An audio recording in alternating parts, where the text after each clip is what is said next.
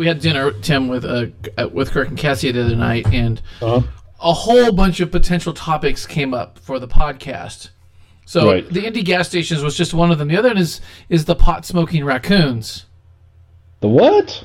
I don't know what you're talking about, Jim. Did you say? Did he say pot smoking raccoons? Yes. No idea what you're talking about, Jim.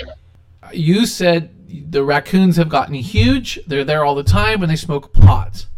Okay, how do we know they smoke pot?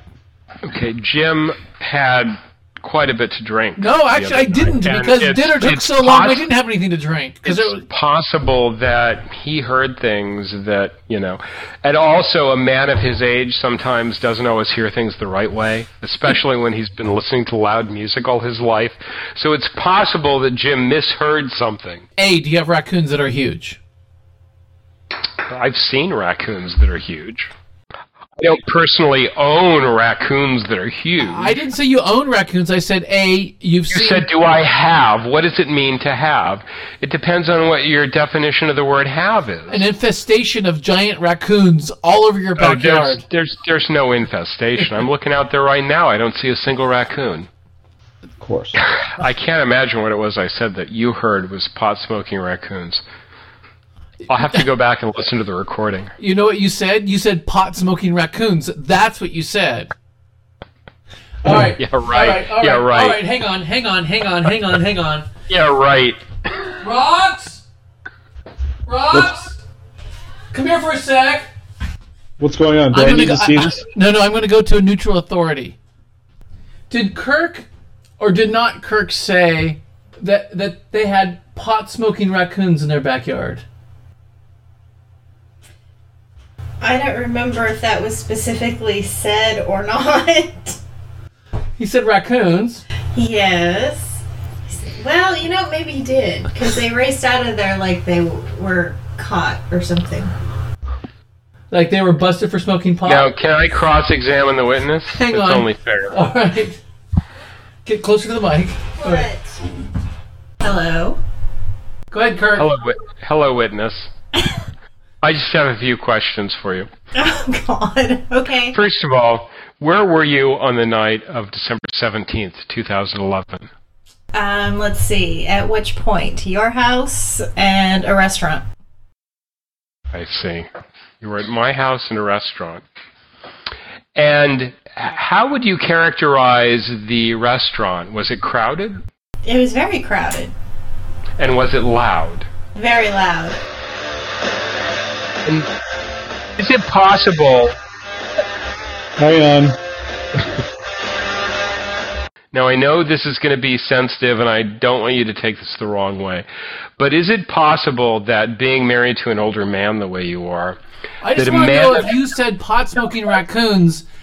That's all I want to know. I can't hear what Kirk's saying right now. He can't hear you. Objection. He's objecting. I don't care. I'm just bringing in a neutral third-party witness. We can right, and I'm cross-examining her, and I'm saying that you've got this crazy story, and I'm establishing that a man of your age couldn't possibly hear what you thought you heard in a restaurant as loud as you were in when said thing about pot-smoking raccoons is allegedly said. But it wasn't at the restaurant. It was at your house afterwards. I think we've settled on the fact that a man of your age can't be relied upon to remember anything.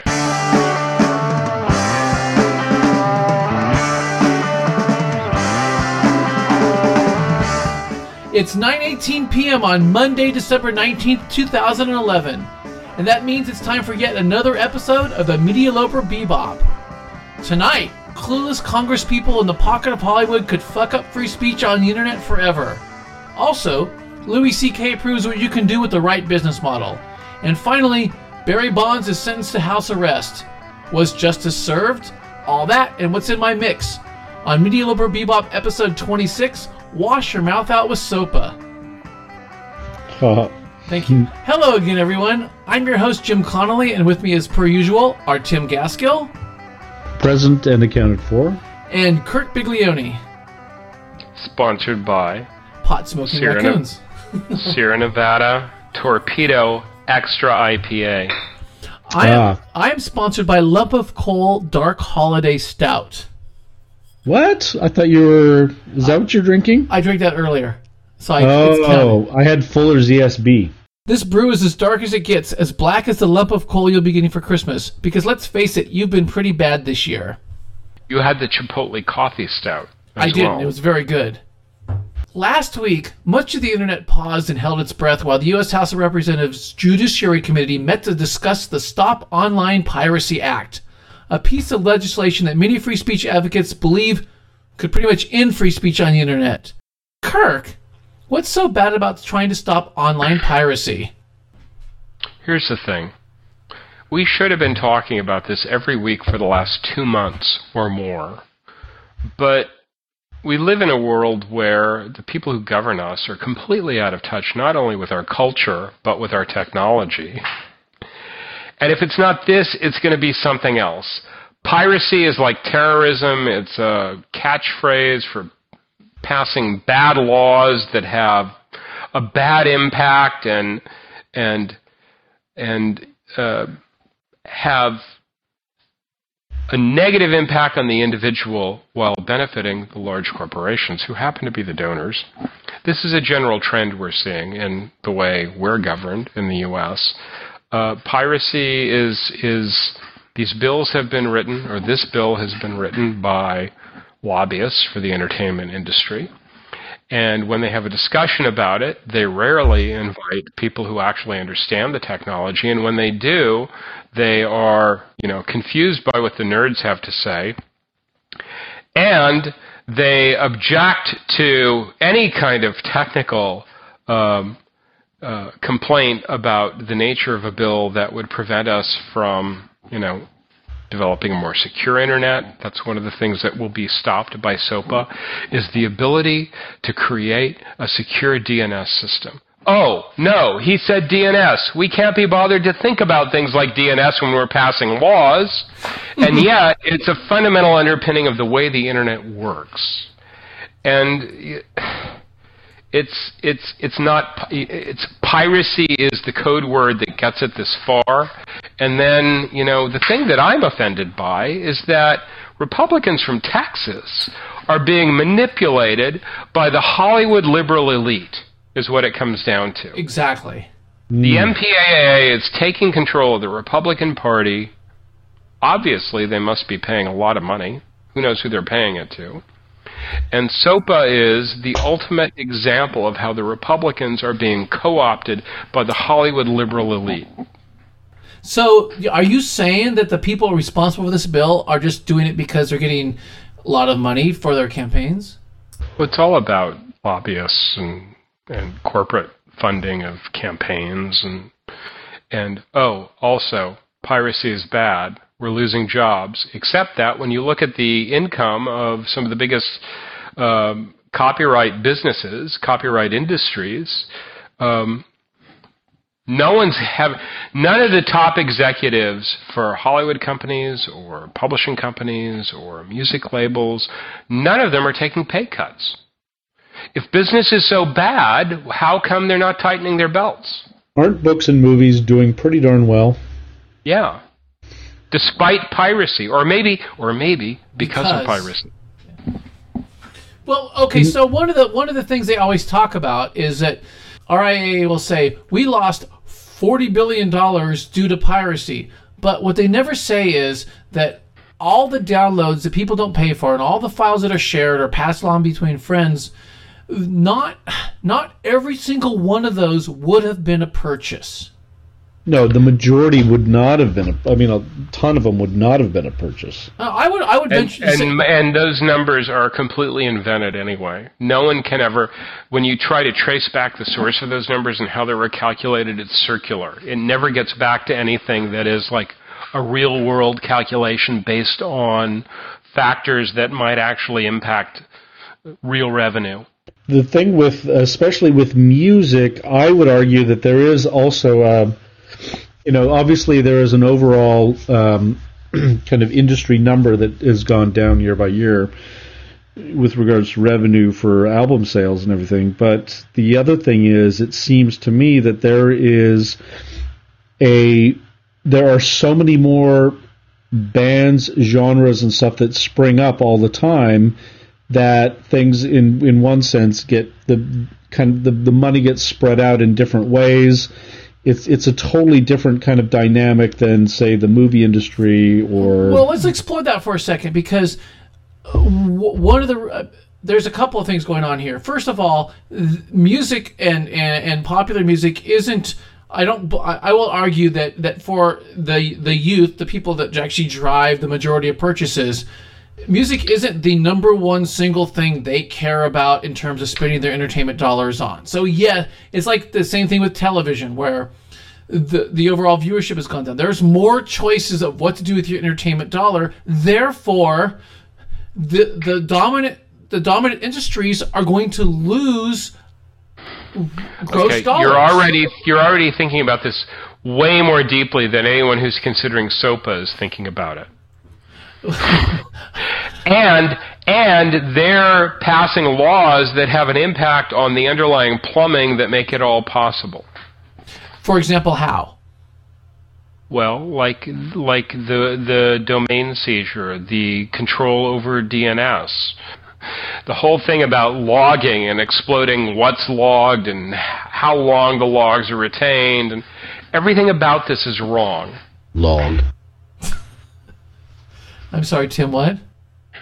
He said log. When the chairman of the committee says that there has been no reasonable objection made to this bill and admits that he doesn't understand the underlying technological implications, and he gets testimony in the form of a written objection from Vint Cerf, one of the creators of the Internet.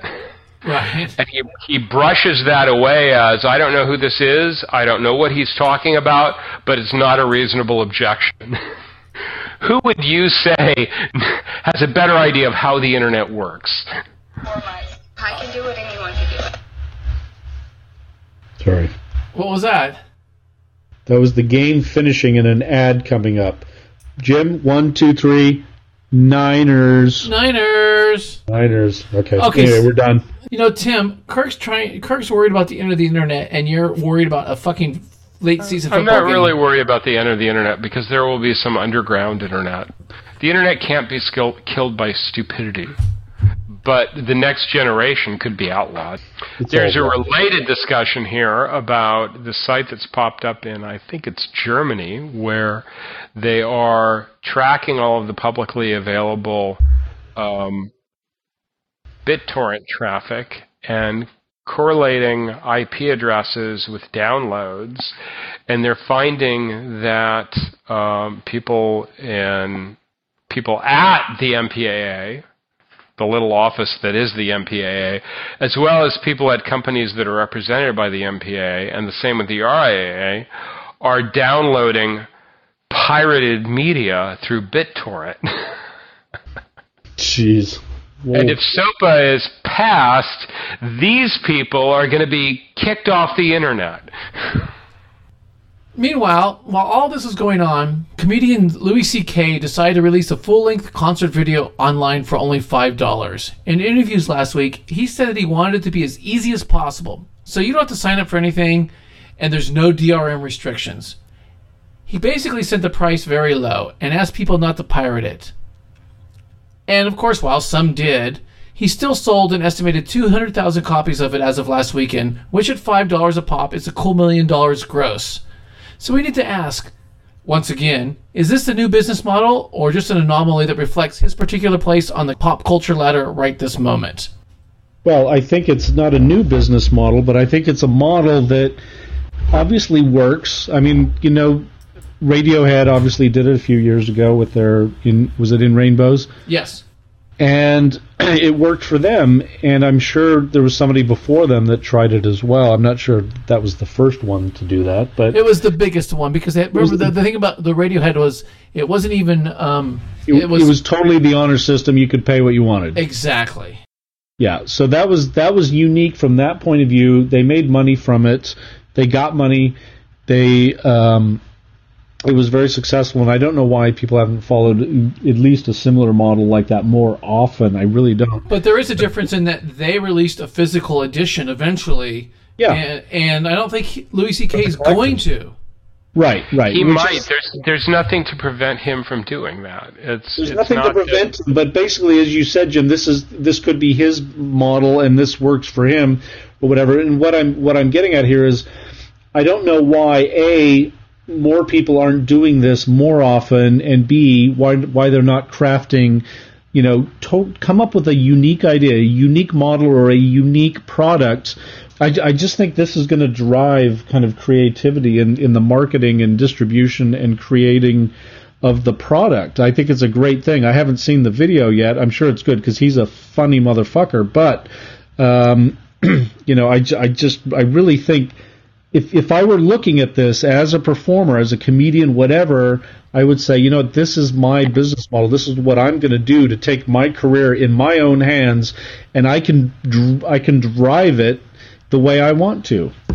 Well, and it's also a response in a weird way to what we were talking about with music and with television, and that in a niche world, if you can come up with a niche where you have, maybe you only have 500,000 people who are really, really into you, but because they're really, really into you, they'll pay $5 for your new thing. And if you lower your personal costs in term of manufacturing and creation and distribution, then you can have a career marketing to just those people who like you. You don't have to worry about the other 300 million or the other 8 billion people on the planet.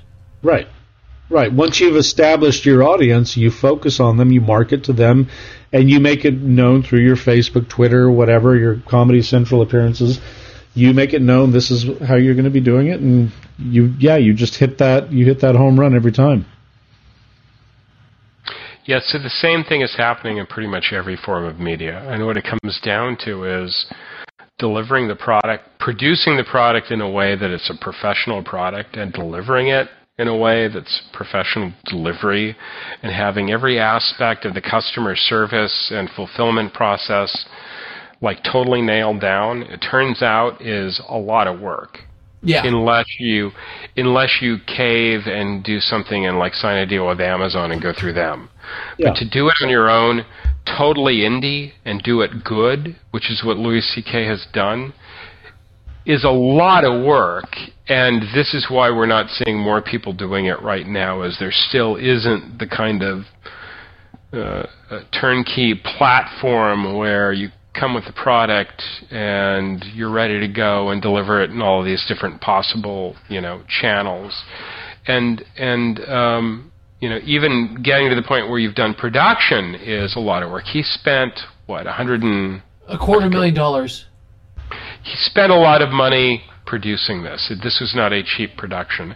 And the website is very simple, looks just like a blog, but underlying with the technology that to do the fulfillment and do all of the digital fulfillment, and when a jerk like Jim forgets his password, you have to remind him what the hell it was. And by the way, you do it caustically.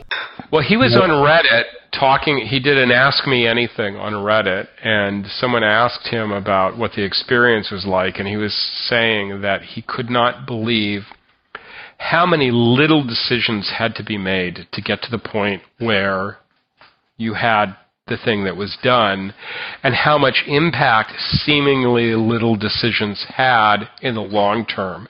And the example he gave was the opt-in checkbox for the mailing list. And, the web guys are at the last minute. It's do you want to opt in or opt out? And he chose to opt out. And the fact that he chose to opt out by default gave him this instant credibility. He's not this guy who's just trying to get people on his mailing list. But that attention to detail extends to the kind of message you send someone when they forget their password. How did that go, Jim? It basically went, I signed up at work, I bought the thing at work, and then I figured, I'll go home and I'll download it to my computer at home. And so I got home, and whatever the password and the email didn't work, so I went to the web. I was on the website trying to log in to download it, and so I clicked the forgot my password, and there's another page, just like on every other site that you forget your password, except for this one said, "Oh God, you're such an idiot. Give us your email address, and we'll send you another password." And it was as simple as that. It was, but the "Oh God, you're such an idiot" made me laugh. It was fucking hilarious. Yeah, that is perfect. Has anybody seen the video yet? Not yet. It's queued up on the Apple TV because I can queue it up anywhere because it's DRM free, as it should be. And that's one of the things he wanted. Yes, of course it showed up on torrent sites. Of course it showed up on all the different websites. But the thing is the people who are going to not pay $5 for it and download and watch it are probably the people who wouldn't have anyway. And maybe they said, "Oh, you know what? I'm going to watch the next season of a show. I'm going to watch a previous season of a show. I might buy a DVD. I might buy the next one." So it's not like he's losing anything. In fact, he's gaining people this way. Yeah, for what he loses in numbers, he makes up for in credibility. Well, not even that. What he loses in sales for this specific thing, he gains in potential future sales. Oh, there's no way he's going to lose anything in sales because at $5, exactly. He's going to get way more sales than he would ever get because there are going to be several waves of people discovering this, and you know, we aren't even to the wave yet of people who are vaguely interested in new business models for media, who have no idea who he is, who hear about it and go and say, $5, I'll buy it. Given what we've seen with the Louis C.K. thing, I would not be surprised if Amazon made a deal with him to do his next special. Right. Because this is what is happening with books, and I don't see why they shouldn't extend to other forms of media. If they could get to be the preferred kind of media for music and video, anything they can do to slide in there and push Apple out of the way is a benefit for them. So the relative cost of them doing those sorts of deals is minor compared to what they're trying to achieve on the macro scale. Right. We're still at the point where this is only going to work for people with established audience. You still have to get an audience out there, and then you can market directly to them. Well, define how you mean that, though. If you're talking about comedians, maybe, but what is an established audience? How big is the established audience? I mean, you could be a comedian who performs at the Holiday Inn in Fresno every Friday night, and if you've got your audience and you've got a way to get to them, this is better than the old way of schlepping around DVDs. And you've got it in a format where, you know, the transition from Fresno to international is what? Is getting the link out there so people can download it, which is entirely different from the old model of getting into the distribution channels and everything else. You're a YouTube video away from becoming an international sensation. Well, then why are we making a YouTube video? Well, there's more. There's magic. And you maybe, Jim, should talk to your pot-smoking raccoons and see if they've got some ideas. First of all, they're not mine. They're yours. That's A. Did we ever get to the bottom of the pot-smoking raccoons? No. No. So basically right now it's an apocryphal story. Is that the deal? No. So the only thing I've seen... Yes, it is. And the only thing I've seen during this discussion, and Jim told me that I need to be diligent about reporting all wildlife sightings during future podcasts. This is true. Is that I've seen two different possums walk by, but no raccoons. Last night, Rox and I were watching the last episode of Season 3 of Battlestar Galactica. It's the episode where they try Gaius Baltar for treason for his actions on New Caprica. And when, spoiler alert, Lee Adama goes into a speech about Baltar really being tried for crimes that they were all culpable for simply because he's the biggest asshole of them all, I thought, hey, Gaius Baltar is just like Barry Bonds. Because as we all know, many, many, many people did steroids. And many, many, many people lied about those steroids. And yet Barry Bonds was the one who was tried and convicted for his lies. Why? Because he's the biggest asshole of them all. Is this right? Are you comparing Barry Bonds to Christ again? No, I'm comparing him to Gaius Baltar. I think he is Gaius Baltar. I think it's a very accurate comparison. I think breaking Henry Aaron's home run record, it's the same thing as letting New Caprica and the entire 12 colonies being nuked by the Cylons. Yeah, absolutely. What? How can you not see the exact correlation? Right? You'd have to be, you know, blind not to see that. Or an A's fan?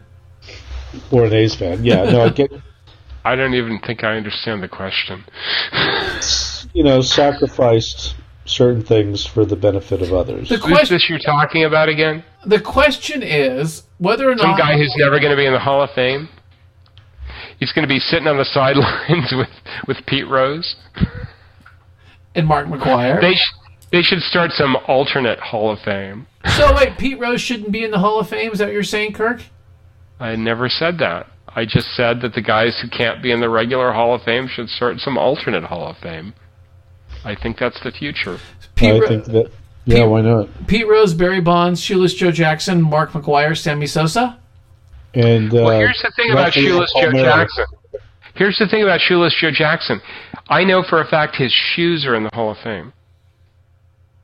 Oh, Pete Rose is all over the Hall of Fame. He's in the Hall of Fame like a half dozen different places, just not him. Yeah, right. Yeah, see, he might have to live with that. Actually, that's what you get for betting on baseball. I'll bet you're probably right. Not that that's a whole other subject matter, but you know, he broke the cardinal rule, so. But he was never a Cardinal. He was a Red and a Philly. He broke the Red and Philly rule.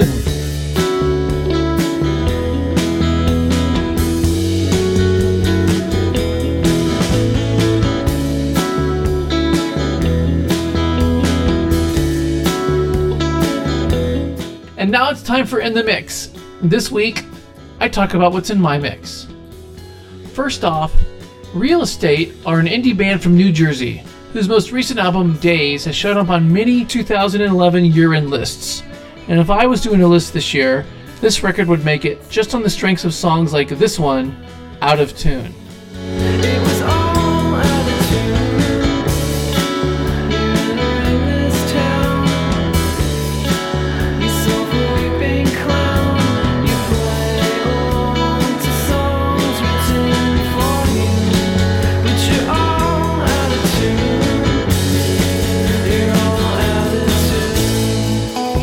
It's a jangly guitar album that harkens back to the mid-80s classics by the Smiths, the Church, or the Feelies.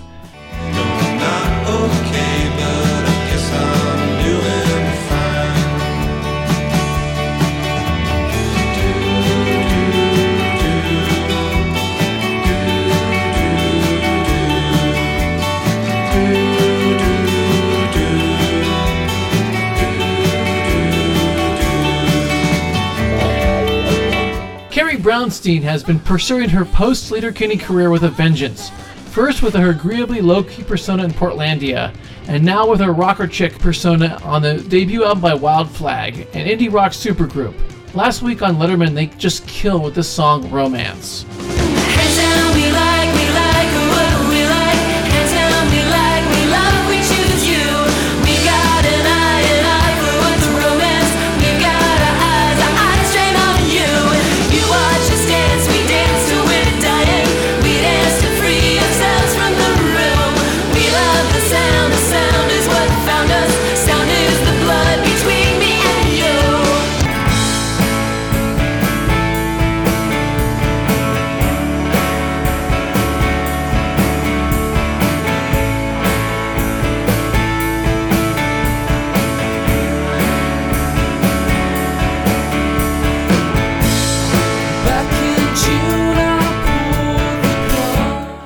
this year, I extolled the virtues of the British band Yuck and their amazing self-titled debut album. At the time, I compared them to Pavement. And in that vein, you remember how Pavement always talked about how they were influenced by REM, but you never really heard it in their music? Well, on a B-side that came out after the album called Milkshake, Yuck has put together a song that processes the melancholy that infused fables of the Reconstruction through the fuzzy guitars of Crooked Rain, Crooked Rain.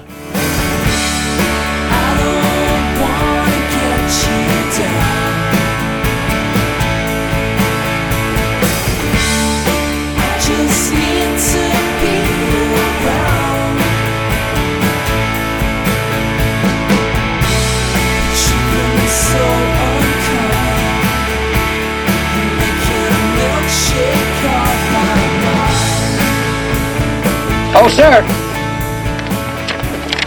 Just one more thing. One more thing, Tim.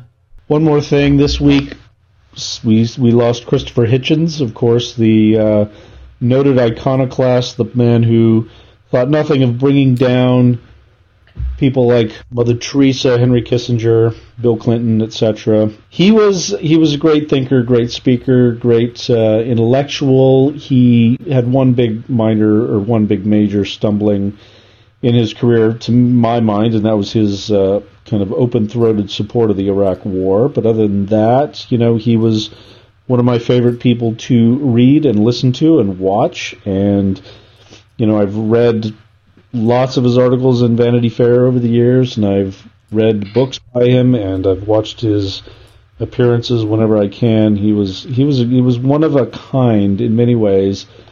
He was a British-born American citizen in the end, and he obviously lived a life that he wanted to live, and it kind of caught up with him in the end, but I don't think he had any regrets. And I think one of the most powerful things that he is going to be noted for, his legacy, as it were, is also his support for being, a total atheist and kind of, bringing down organized religion in his own special way. God Is Not Great is an excellent book, and I highly recommend it. And so R.I.P. Christopher Hitchens. So, do you think that that his Dennis Miller-like conversion to battling Islamofascism, as he called it, overshadows his other legacy as a pretty erudite left-wing thinker? No, I mean he maintains to the end that he was a leftist and everything, but he supported the bringing down of the dictator Saddam Hussein, and kind of at all costs. But at all costs, and I think part of the thing was that was consistent with his hatred of totalitarianism and dictators across the world, and I think it represented a real conundrum for him, i.e., he knows that Islamofascism is a huge threat in the world, and it is and it will be. I agree with him on that.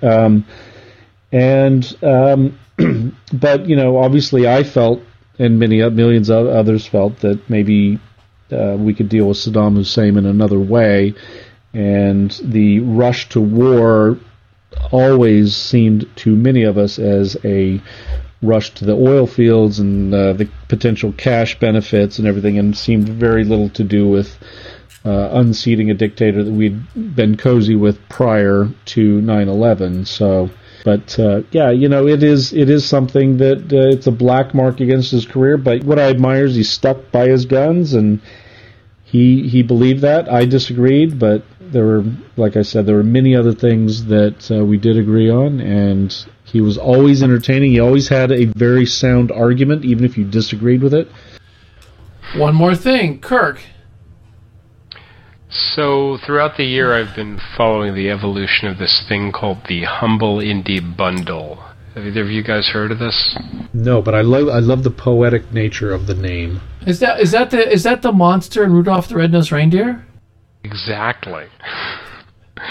So it's a software bundle, but specifically it's these software bundles you probably see around the web. It seems to be more of a thing with Mac than it is with Windows, where independent software developers get together and they offer a bundle of software for one low price, and it promotes independent software developer, and people find new applications, and developers find new customers.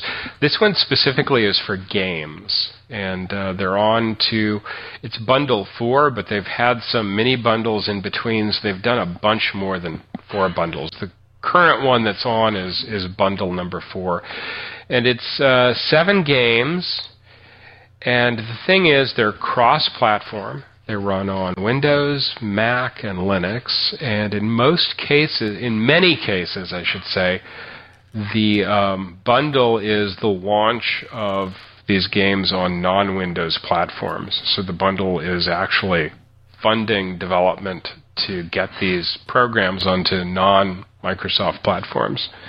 They're DRM free. In many cases you get the Steam key. Steam is a game distribution platform that's cross-platform that you can, you know, put in your key and download the client, put in your key and have access to the software on any computer that you can log in from, regardless of whether or not it's installed there. It's basically a DRM done right. Pay what you want, and a portion of what you pay goes to charity, and you get to determine how much goes to charity and to which charity. And if that's not enough, they throw in the soundtracks for the games. Oh, wow. And so this is another variation of indie digital media, as we were talking about earlier with Louis C.K. And really, this could never happen with the big game companies. They just don't think this way. They don't work this way. They're not developing cross-platform games. They're not developing DRM-free games. They're not supporting charity. They're charging a lot of money. And these indie game developers are really kind of gaining mind share and new customers as a result of experimenting with these new business models. And this has been going on, I think, a little bit more than a year. The current one is Indie Bundle 4. It's on for another 7 days, 17 hours, and 3 seconds. And this bundle has Bit Trip Runner, which is addictive and retro and modern. It's really cool. One more thing. So there's a podcast called Extra Hot Great, done by some of the people who started Television Without Pity. And on this podcast, every week they have a thing called The Canon, which is, for TV shows, each week they decide whether or not a specific episode of a specific TV show is worthy to be on their list of the all-time greatest TV show episodes. This, by the way, is not where I stole the idea for the Medialoper Bebop Great Albums Hall of Fame. Except, of course, it totally is. A couple weeks ago, they discussed the merits of The Office episode, The Injury. And the reason I bring this up is that The Injury is, of course, the episode of The Office with perhaps the worst example of product placement in TV history. It's the episode where Dwight and Pam discuss the Prism Durosport, and that discussion is mentioned briefly in the podcast. This is always weird to us when outside people talk about the Durosport Electronics Company, because as the millions of you who follow Medialoper know, the Durosport Electronics Company is a sworn enemy of Medialoper. So any mention of them reminds us of their eternal clueless awfulness. So by extension, is this other podcast a sworn enemy of our podcast? No, because they had no... We don't have a sworn enemy yet, and I think we need one. I think if we have a sworn enemy, it's the audio assault. Oh. I'd rather hate these other guys. I have no enemies. You made them sound really bad. No, they were just talking... They're talking about Prism Durosport. That's all I need to hear, is I want to fight them already. But they get them on the phone now. Call them. All right, Kirk, I'll get on that, and maybe for next week. I'll call people who have no idea who we are and mention something they have no idea they talked about 2 or 3 weeks ago. Tell them about the pot-smoking raccoons while you're at it. And I want to give Kirk a heads up. Kirk, if you ever need some good internet download speed, you should park your car in Jim's driveway. Okay. With his password. Do you know why? Why? He has a download speed of 35 megabytes per second. Did you just check? Yes. See, so I wasn't lying, was I? Yeah, well, I had to check it just to see if you could read numbers properly, but you could. And that does it for Medialoper Bebop episode 26, Washing Your Mouth Out with SOPA. Thanks to Tim Gaskill. Thank you. And Kurt Biglione. Where's the cliffhanger? This is the season finale. Oh. Join us next time when... You find out who got killed. Jim runs out of beer. One of us will not be here. Who will it be? Who won't it be? I was going to say it was the quest for a beer run. Well, would we make it back from the store? I should like to point out, Kirk, that if you want to do a cliffhanger, that maybe we should have set it up earlier on and discussed... Like last episode. We should have dropped in hints, like, so, are you going to take that job in Siberia? Oh, look, someone's got a gun. Anything in this podcast. Now if we do a cliffhanger, it'll just be capricious and arbitrary. Yeah, and totally fake. Yeah. So, on behalf of Kirk and Tim... Oh, God, what is that?